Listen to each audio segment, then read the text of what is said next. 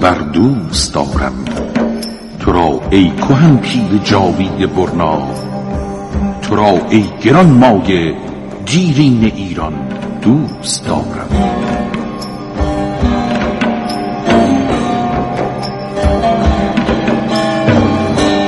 ایران در گذر زمان.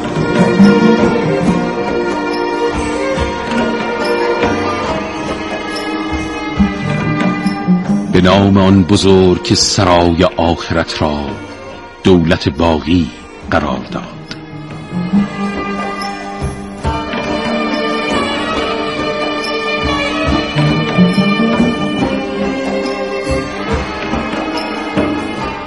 سلام به ایران سرزمین سرایندگان عاشقان ترین ها و سلام به شما ایرانیان.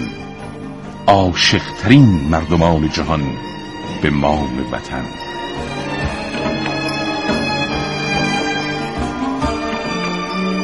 آمده این تا بار دیگر با برنامه ایران در گذر زمان از فراز و فرود تاریخ زادبومی سراغ گیریم که بر شانه های پدرانمان استوار است و با مهربانی مادرانمان آزین بسته شده. در گفتار پیشین حدیث پرماجرای تاریخ ایران را تا آنجا گفتیم که شاه عباس صفوی که در سن کم بر تخت سلطنت ایران تکه زد به مدت ده سال خیانتهای بسیاری از نزدیکان خود و سران قزلباش را دید و برای همین تصمیم گرفت خود زمام امور را در دست گیرد. همچنین گفتیم شاه عباس صفوی موفق شد در جنگی به نام رباط پریان دست ازبکان را از ایران کوتاه کند. اینک ادامه ماجرا.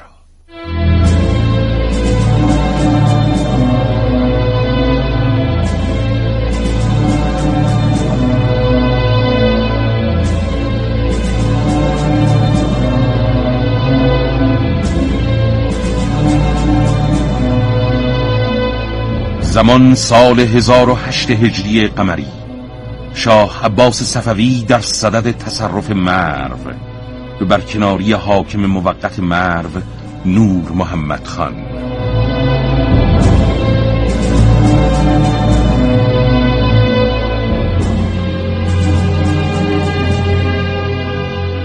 اکنون شاه عباس صفوی مرو را تصرف کرده و به حاکم یاقی مرو نور محمد خان دستور داده با خانوادهش به شیراز کوچ کند.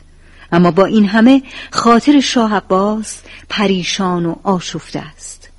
روبروی شاه عباس برخی از بزرگان ازبک همچون یار محمد میرزا و محمد ابراهیم با سرهایی پایین ایستادند و شاه صفوی چشمان ریز و سبز رنگش را به قامت آنان دوخته. احوال پریشان بزرگان ازبک و یاقی شدن باقی خان برادر نور محمد خان در مرو آرامش را از شاه عباس گرفته و او را از دست بی ارزگی های بکتاش خان استاجلو مردی که شاه عباس حاکمیت مرو را به او سپرده بود کلافه کرده. چهره بزرگان ازبک که روبروی شاه عباس ایستادهاند. خاطرات تلخ دستاندازی های ازبکان و حملات وحشیانه آنان به سبزوار و مشهد را در ذهن پادشاه صفوی زنده کرده. اما شاه عباس در عین بیرحمی ساده دل است و مهربان. برای همین بزرگان ازبک را که از دست زورگویی های باقی خان حاکم مرو به تنگ آمده اند پناه می دهد. رسیدن اخبار بد پایان ندارد حالا پس از خبر یاقیگری های باقی خان در مرو خبر کشته شدن بازرگان ایرانی به دست عثمانیان فرمان روای صفوی را آشفته تر کرده از زمین و زمان برای شاه عباس حوادث ناگوار میبارد. روزها میگذرد و تقدیر بر وفق مراد شاه عباس نمیچرخد. سال 1012 هجری قمری از راه می‌رسد و مردم تبریز از زورگویی های عثمانیان به شاه عباس پناه میآورند. خشم فرمان روای صفوی به اوج رسیده و تصمیمی نهایی او را وادار کرده برای بیرون کردن بیگانگان نقشهی بزرگ در سر بپروراند.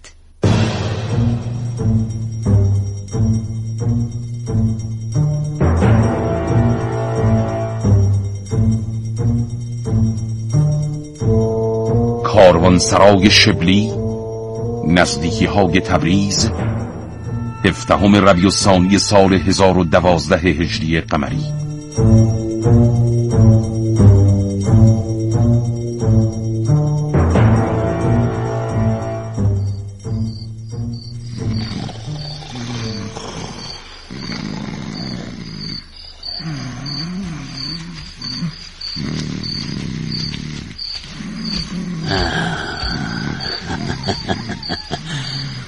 شو راه داره عثمانی. بس است.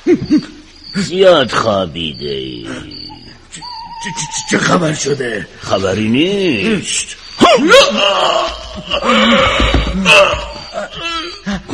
کیستی؟ از جان ما چه می‌خواهید؟ نقاب هایتان رو بردارید. به چشم. بکشید مردان صفوی. راهداران عثمانی را بکشید. اطاعت می شود شاه عباس بزرگ. اطاعت می شود. آه بگو ببینم. شغل چیست؟ راه دارم مراقب امور مرور مردم و کاروان ها در راه هستم. پول می‌گیری نه؟ به ایرانی ها زور می‌گویی ها؟ نه نه نه نه این هم مزد زورگویی است لشکریان شاه بازد لشکریان صفوی بر سر ما بکشیدشان امانشان بدهید. بکشیدشان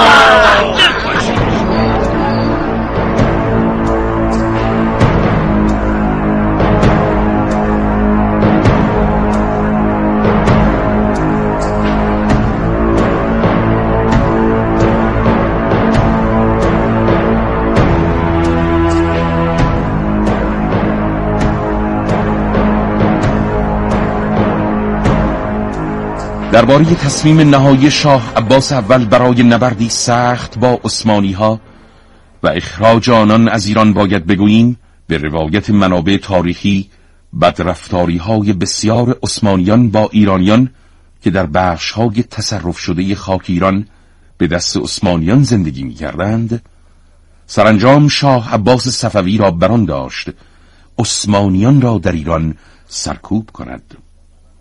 در اینجا باید بگوییم در نبردی که میان ایرانیان و عثمانیان به سال 997 هجری قمری در گرفت سنان پاشا فرمانده عثمانیان موفق شد در ایران تا منطقه نهاوند پیشروی کند و از آن زمان به بعد برخی از مناطق غربی ایران در تصرف عثمانیان باقی مانده بود.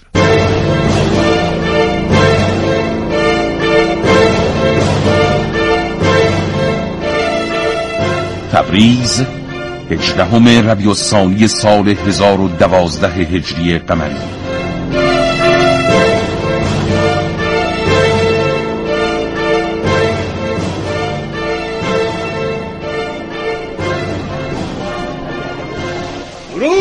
شاه عباس صفوی. به تبریز خوش آمدی. آفرین بر فرمان روای فاتح صفوی.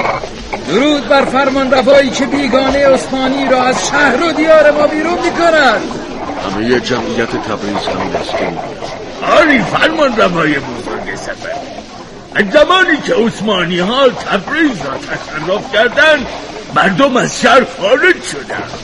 آری شاه عباس. شهری که بیگانه بر آن حکم براند و دلبستگانشان را ترک کنند به بیرانه تبدیل می شود فرمان روای بزرگ سفر. تنها جایی که اکنون برای اقامت شما مناسب است شنب قازان است. شما و لشکریانتان در شنب قازان فرود آیید.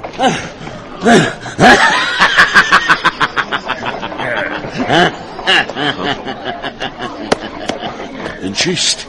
ببینم این این سر کیست؟ عثمانی سرور من. بیگانه عثمانی. ادبت کجا رفته مرد؟ فرمان روای بزرگ شاه عباس صفوی سلام کن. بوزش می‌خواهم سرور آنقدر تند آمدم تا سر بریده این بیگانه عثمانی را به شما نشان دهم که ادب را فراموش کردم.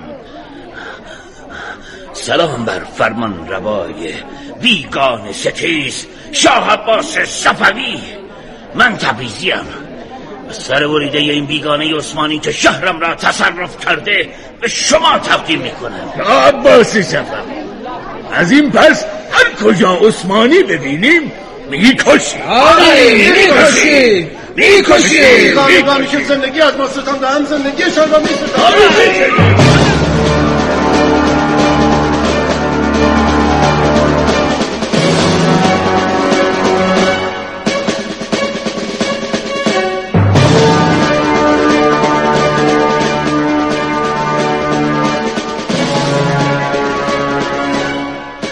درباره ماجرای ورود شاه عباس صفوی به سال 1012 هجری قمری که به آزادی تبریز از دست عثمانی ها منجر شد باید بگوییم بنابر گزارش های تاریخی پس از ورود شاه عباس به تبریز مردم هر جا عثمانی می‌دیدند میکشتند و سرش را نزد شاه عباس می آوردند. به روایت مورخان علی پاشای عثمانی که در این زمان حاکم تبریز شده بود به اسارت شاه عباس درآمد. اما شاه عباس جوان مردانه او را بخشید و هایش را به وی پس داد. منابع تاریخی در این باره نوشتند علی پاشا شاهزاده اشغالگر عثمانی که انتظار چنین رفتار جوان مردانی از شاه عباس نداشت بیدرنگ به خدمت شاه صفوی درآمد. مذهب شیعه اختیار کرد. و از ندیمان شاه عباس شد. منابع معتبر تاریخی نقل کردند. خبر آزادی تبریز به دست شاه عباس موجب شد.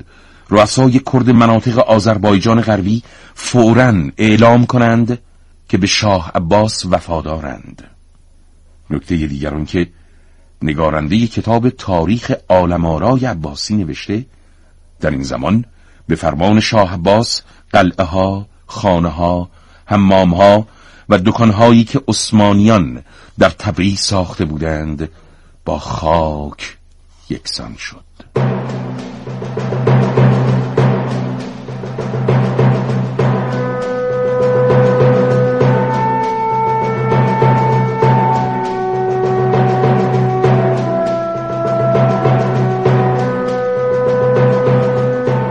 ایران مسترب و نگران. چشم دوخته به آینده مبهم. شاه عباس صفوی مجبور به جنگیدن در دو جبهه. سرکوب شورش های داخلی و نبرد با دشمنان خارجی. اکنون شاه عباس و آرمانی بزرگ. آزاد کردن تمامی سرزمین های تصرف شده ایران.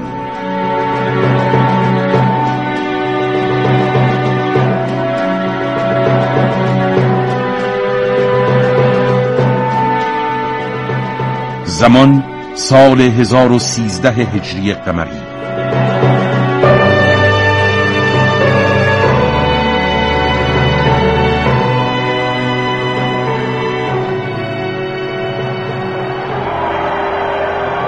سربازان دلیر و شجاع صفوی اکنون که گرجستان و شروان و نخجوان را از عثمانی ها پس گرفته ایم و حاکمان این نواحی به دربار با شکوه صفوی اظهار اطاعت کردند نبردی دیگر در پیش رو داریم. شاه عباس بزرگ می‌خواهید به قلم رو به عثمانی حمله کنید؟ نه. من به تعهدات دربار صفوی و قرارداد صلح با عثمانی ها پایبندم. اما عثمانی ها دست از تجاوز به خاک ایران بر نمی دارند برای من خبر آوردند سنان پاشا شاهزاده عثمانی از طرف دربار عثمانیان با لشکری بزرگ راهی آذربایجان شده. و قصد دارد بار دیگر تا تبریز پیشروی کند. شاه عباس بزرگ فوجم که عثمانیان این بار نیز همچون نبردهای گذشته با سرهای بریده در خاک ایران مدفون می شود آری سنان پاشا باید از روی نش همه ما بگذرد تا به تبریز برسد پس به آذربایجان لشکر می‌کشیم. تیخهای تیز و برهنه ما آماده بریدن سرهای بیگانگان متجاوز است.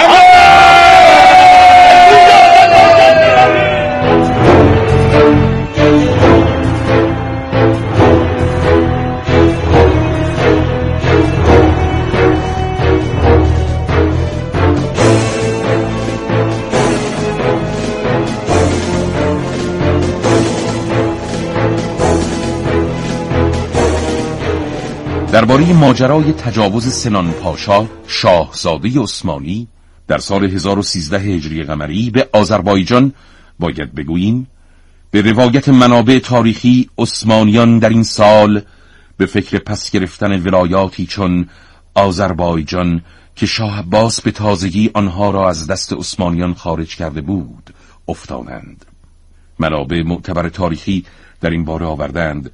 شاه عباس با ترفندهای مختلف جنگی موفق شد سنان پاشا شاهزاده متجاوز عثمانی را شکست دهد آنگونه که شاهزاده عثمانی از شدت تعلمات روحی خودکشی کرد.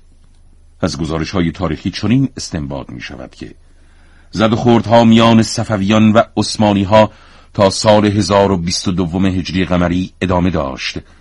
و سرانجام دو کشور در سال 1022 هجری قمری عهدنامه صلحی را معروف به عهدنامه استانبول امضا کردند.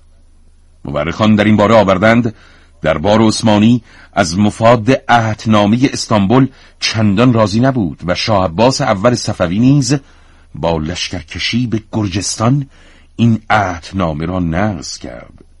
بنابراین بار دیگر نبردهای بسیاری میان قزلباش های صفوی و مردان عثمانی در گرفت بنابر گزارش های تاریخی کشمکش میان دربار صفوی و عثمانی سرانجام به سال 1029 هجری قمری بار دیگر با امضای قرارداد صلح پایان یافت. در اینجا باید بگوییم چند سال بعد از این ماجرا در سال 1032 هجری قمری شاه عباس اول موفق شد بغداد را فتح کند.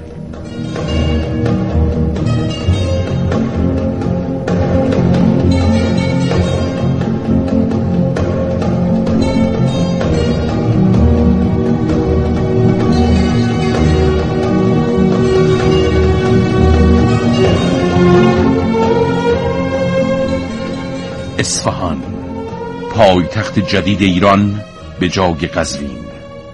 از سال 1005 هجری قمری. هر روز بالنده تر و با شکوه تر اکنون ایران شاهد قدم گذاردن هیئت تجاری انگلیسی بر خاک اصفهان و چشمهای خیره مانده بیگانگان به باشکوه ترین و افسانه‌ای ترین شهر ایران پایتخت جدید صفویان اصفهان.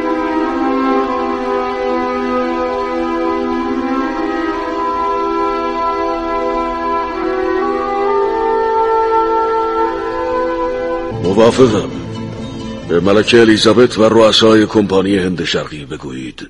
شاه قدر قدرت صفوی به بازرگانان انگلیسی اجازه می دهد در ایران آزادانه تجارت کنند. ممنونم شاه عباس بزرگ. مطمئن باشید ملکه انگلیس لطف پادشاه ایران به تاجران انگلیسی را فراموش نخواهد کرد. ادوارد کنک می‌خواهم بدانم برنامه کمپانی انگلیسی هند شرقی برای تجارت در ایران چیست؟ حالا که شما با درخواست کمپانی تجاری ما برای تجارت آزاد در شهرهای ایران موافقت کرده اید قصد داریم در شهر زیبای اصفهان پایتخت حکومت شما و در شهرهایی مثل شیراز تجارتخانه هایی بنا کنیم. کی به انگلستان می روی ادوارد کنک؟ آم هنوز معلوم نیست شاه عباس بزرگ.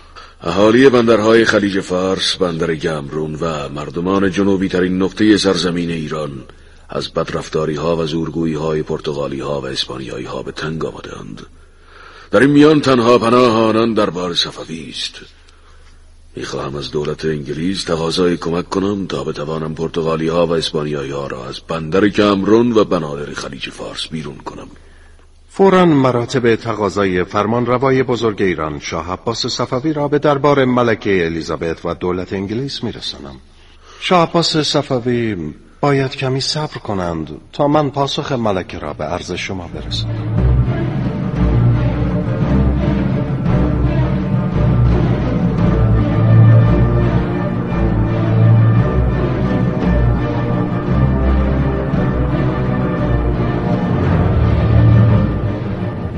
زمان دوم سفر سال 1030 هجری قمری. چشمهای مهربان مردمان جنوب ایران شاهد نامهربانی بیگانگان. اکنون لنگر کشتی ناآشنایان فرو رفته در تن زلال آبهای جاسک. چشمهای بندر جاسک خیره مانده به چهار کشتی پرتغالی و اسپانیایی.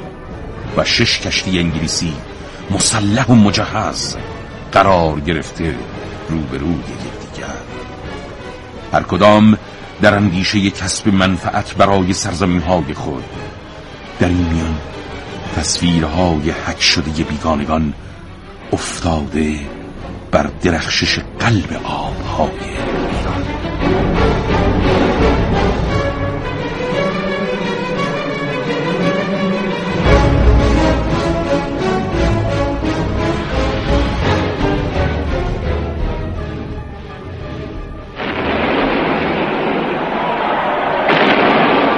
فرمانده بزرگ روی فریرا کی راه کشورهای خود در پیش می‌گیریم و به پرتغال و اسپانیا برمیگردیم؟ از بازگشت خبری نیست.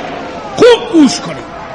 نزدیک به یک قرن است که جاس هرمز و بخشهایی از مناطق جنوبی ایران در تصرف دولت پرتغال و متحدش اسپانیا است. انگلیسی ها تازه از راه رسیدن و من نمی‌توانم به خاطر شکستی کوچک پس از نبردی چند روزه منافع پرتغال و اسپانیا را نادیده بگیرم و این نواحی را تقدیم انگلیسی ها و شاه عباس صفوی کنم. به سوی جزیره قشم می رویم تصرف جزیره قشم آبروی رفته مرا به من باز می گردن. اما فرمانده بزرگ روی فریرا ما از پس انگلیسی ها بر نمی آییم انگلیس به خواست شاه عباس صفوی به کمک مردان قزلباش آمده. تجهیزات جنگی انگلیسی ها بسیار است و قزلباش ها هم شیبه های نبرد در آب را خوب می‌شناسند. سپاه ایران اکنون سپاه صد سال پیش نیست.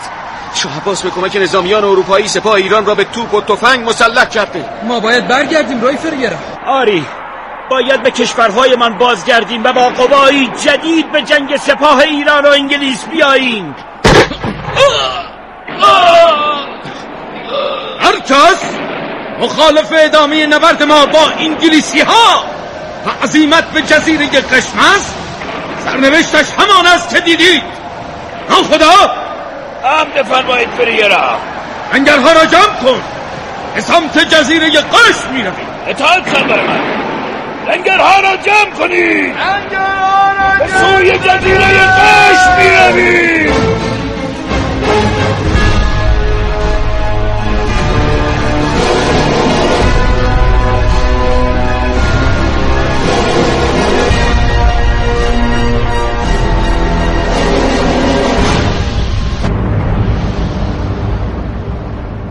درباره فرجام عظیمت ناوهای جنگی پرتغالی ها و اسپانیایی ها به فرماندهی مردی به نام روی فریرا که قصد داشت جزیره قشم را به تلافی شکست از انگلیسی ها در بندر جاسک تصرف کند باید بگوییم.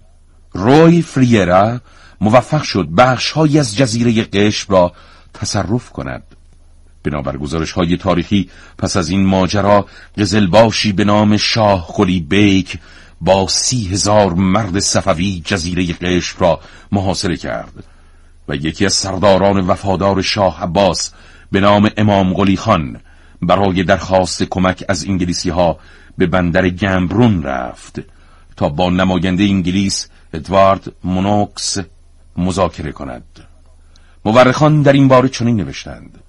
در مذاکره میان امام قلی خان و ادوارد مونوکس مقرر شد در صورت پیروزی ایرانی ها بر پرتغالی ها و اسپانیایی ها غنائم جنگ میان ایران و انگلیس مساوی تقسیم شود و قلعه هرمز متعلق به هر دو دولت یعنی ایران و انگلیس باشد.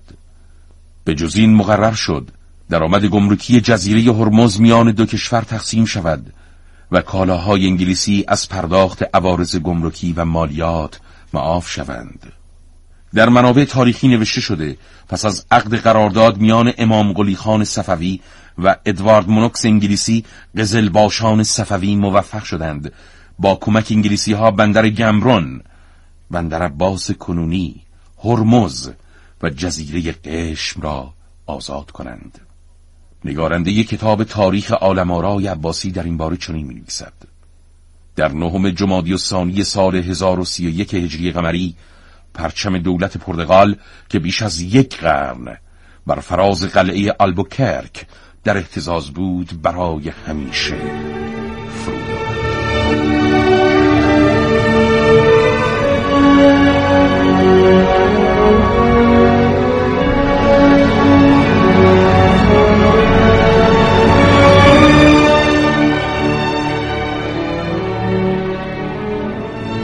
مازندران سال 1038 هجری قمری.